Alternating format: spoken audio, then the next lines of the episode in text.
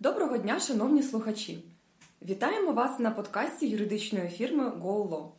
Мене звати Ірина Кальницька, я партнер GoLaw та керівник практики податкового права, а також практики реструктуризації та врегулювання проблемної заборгованості.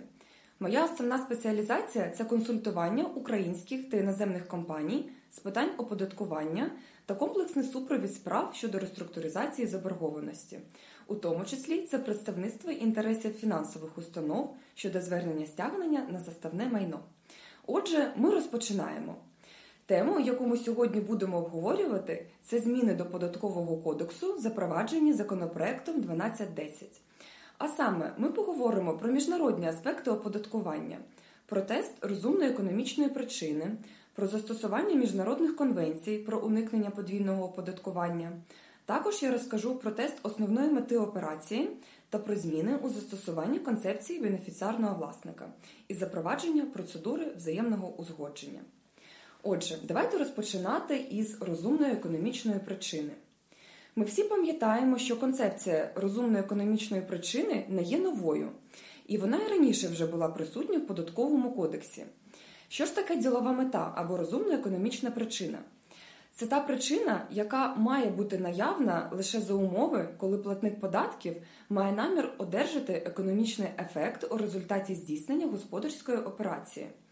Під економічним ефектом у цьому випадку розуміється приріст або збереження активів платника податків, або їх вартості, так само, як і створення умов для такого приросту або збереження у майбутньому. Хочу звернути вашу увагу, що не обов'язково, щоб економічний ефект спостерігався одразу або негайно після здійснення операції. Адже не виключно, що такий ефект може настати і у майбутньому. Також не виключено, що в результаті певних об'єктивних причин економічний ефект може не настати взагалі. Але при цьому віднесення так званих збиткових операцій до господарських можливе лише у разі обґрунтування платником податків економічних причин або так званої ділової мети укладання угод збиткового продажу. Про це ще сказав Верховний суд у своїй постанові від 23.07.19 року по справі номер 802 дріб 2386 дріб 14а.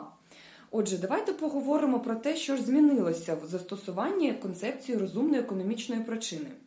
А змінилося те, що наразі така концепція буде застосовуватися і до операцій з нерезидентами.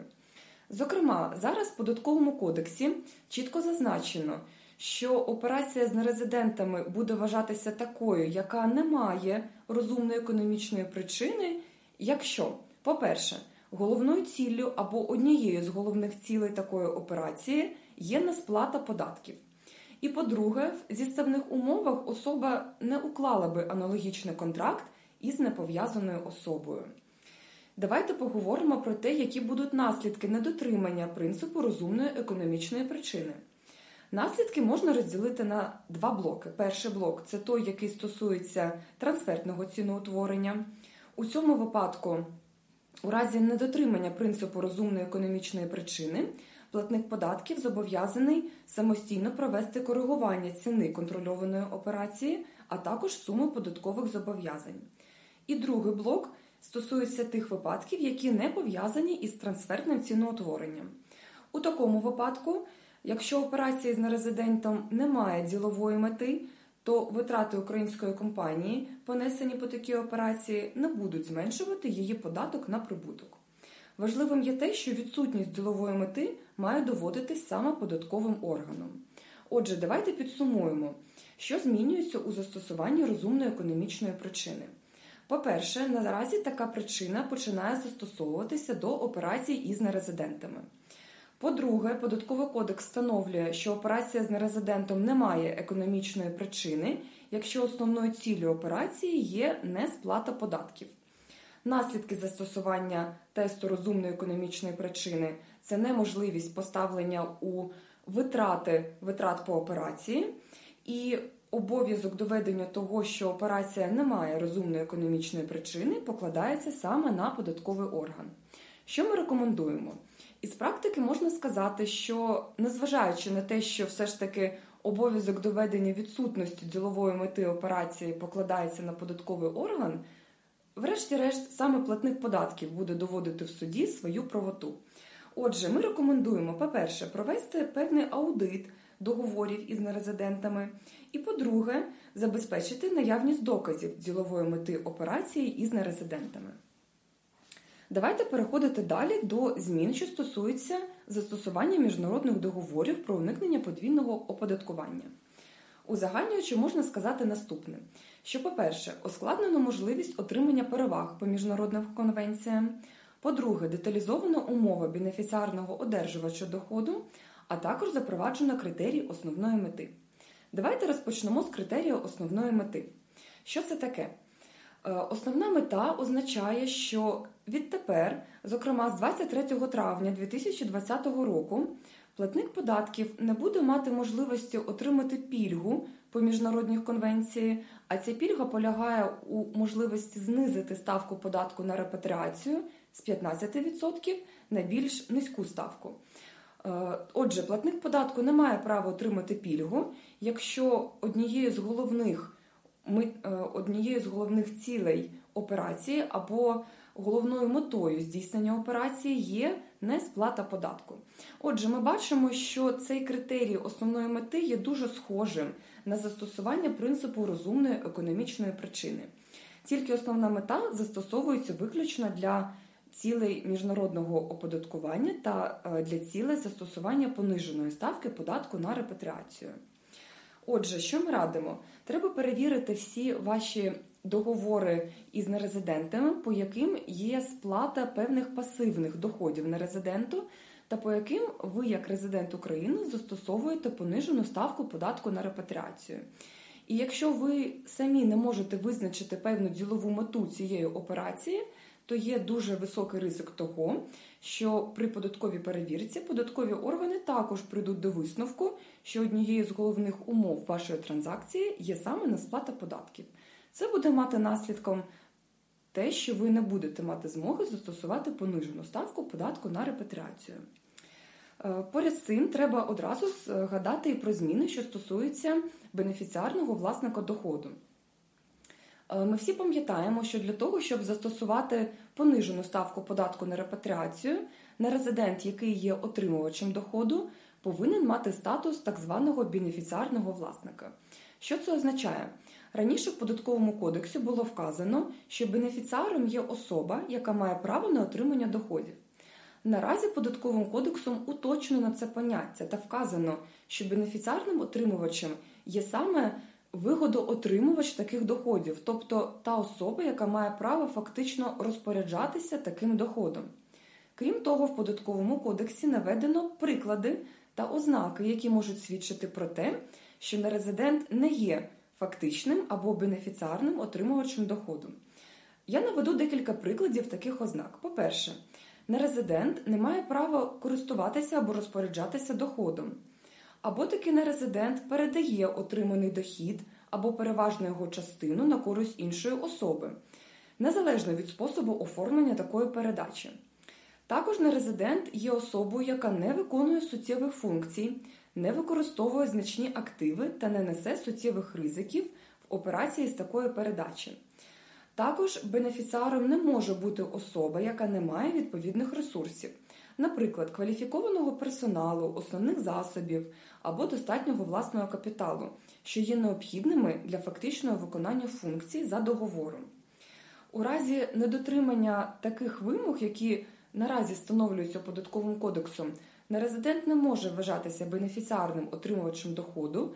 Відповідно, як наслідок, ви, як резидент України, виплачуючи такому нерезиденту дохід, не маєте право понизити ставку податку на репатріацію за міжнародною конвенцією. Що ми радимо робити у таких випадках? По-перше, ми радимо перевірити відповідні положення міжнародної конвенції на наявність аналогічних вимог до поняття бенефіціарного власника. По-друге, знову таки визначити або посилити ділову мету операції, або змінити структуру операції, або визначити правильну ставку податку на репатріацію. І, звичайно, посилити сабстенс на рівні нерезидента та е, знайти певні докази того, що ваш нерезидент є саме бенефіціарним отримувачем доходу. Колеги, крім цього, податковим е, Кодексом наразі запроваджено певні позитивні зміни для платників податків. Давайте поговоримо і про них. Першою позитивною зміною, з нашої точки зору, є запровадження так званого прозорого підходу або look-through approach. Про що каже цей підхід? Простими словами, запроваджується можливість використання конвенції не з безпосереднім, а саме із бенефіціарним отримувачем доходу. Що мається на увазі?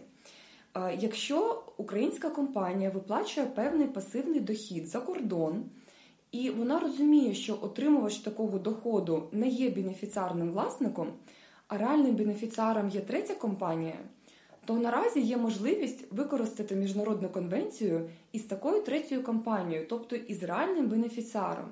Раніше такої можливості не було. Тепер вона з'являється, що з нашої точки зору відкриває нові якби двері для платників податків в Україні е, та може сприяти все ж таки розкриттю реальних бенефіціарів та можливості скористатися певними пільгами, які надаються міжнародними конвенціями. Але не все так просто.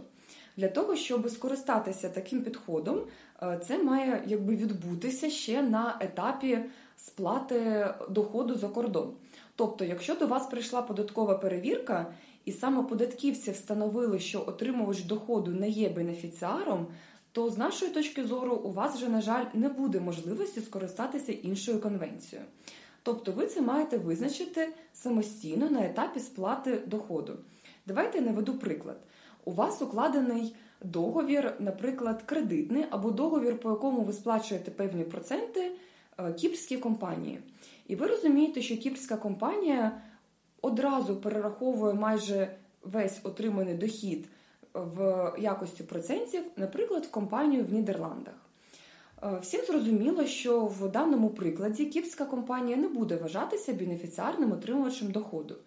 Відповідно, у вас, на жаль, не буде можливості скористатися міжнародною конвенцією із Кіпром та застосувати понижену ставку податку на репатріацію, зокрема 5% замість 15%. Водночас, якщо ваш кіпський контрагент подасть до податкової в Україні заяву, в якій він сам якби зізнається, що він не є кінцевим бенефіціаром отриманого доходу, і одночасно компанія в Нідерландах подасть аналогічну заяву, в якій буде вказано, що саме вона є кінцевим бенефіціаром отриманого доходу, на підтвердження чого компанія в Нідерландах має надати довідку про податкове резидентство, то у такій ситуації у вас буде можливість скористатися конвенцією про уникнення подвійного оподаткування саме із Нідерландами. І якщо ви відкриєте її положення, то ставка податку на репатріацію може бути зменшена навіть до 2% або до 10%, що, врешті-решт, є меншим ніж 15% за податковим кодексом. Тому такий механізм з нашої точки зору є досить привабливим за умови його правильного використання. І е, другою позитивною новелою є запровадження процедури взаємного узгодження. Що це за процедура?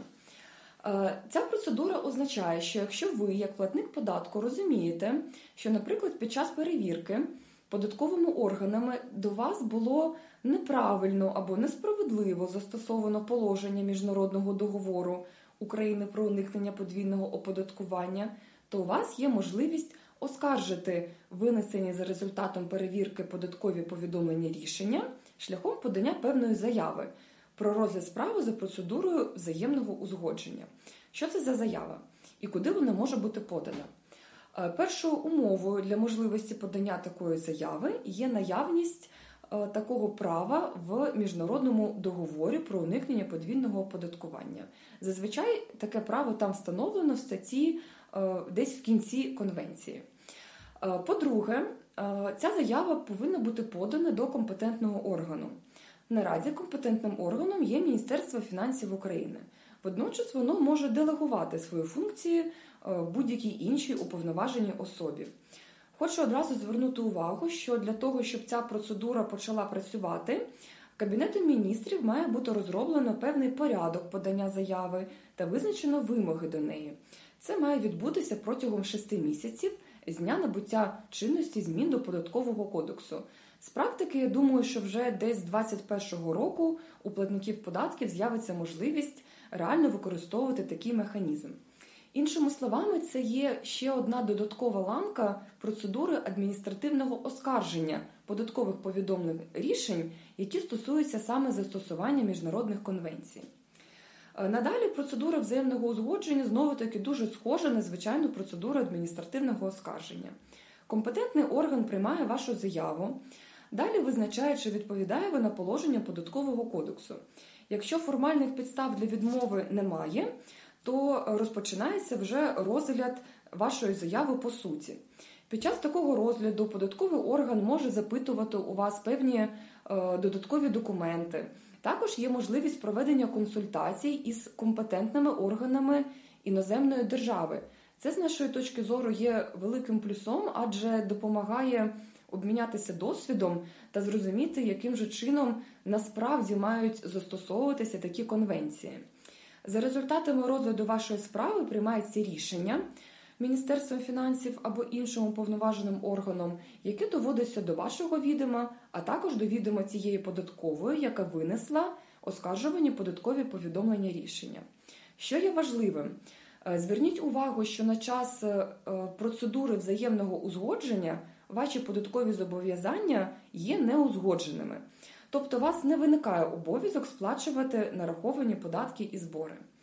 Е, процедура взаємного узгодження закінчується винесенням рішення за результатами розгляду, і таке рішення в подальшому може бути оскаржене виключно до суду. Колеги, на завершення нашого подкасту хочемо вам порекомендувати наступне. По-перше, провести аудит всіх договорів із нерезидентами. По-друге, визначити та підтвердити наявність ділової мети таких операцій, змінити формулювання договорів або ціну для мінімізації податкових ризиків. Також ми рекомендуємо визначити та підтвердити бізнес-присутність нерезидента та визначити реального бенефіціару отриманого доходу. Колеги, я вам дуже дякую, що ви прослухали подкаст GoLaw. Наш наступний подкаст буде присвячений темі постійних представництв та правил оподаткування контрольованих іноземних компаній. Ви завжди можете зайти на сайт нашої фірми, він є в описі подкасту. Там ви знайдете чимало публікацій та вебінарів щодо останніх змін законодавства. GoLaw також є у всіх соціальних мережах Facebook, LinkedIn, а також у нас є свій телеграм-канал GoLaw Legal Hotline. Будь ласка, підписуйтесь, аби завжди бути в курсі останніх законодавчих змін. На все добре і на зустрічі на наступних заходах ГОЛО. Дякую!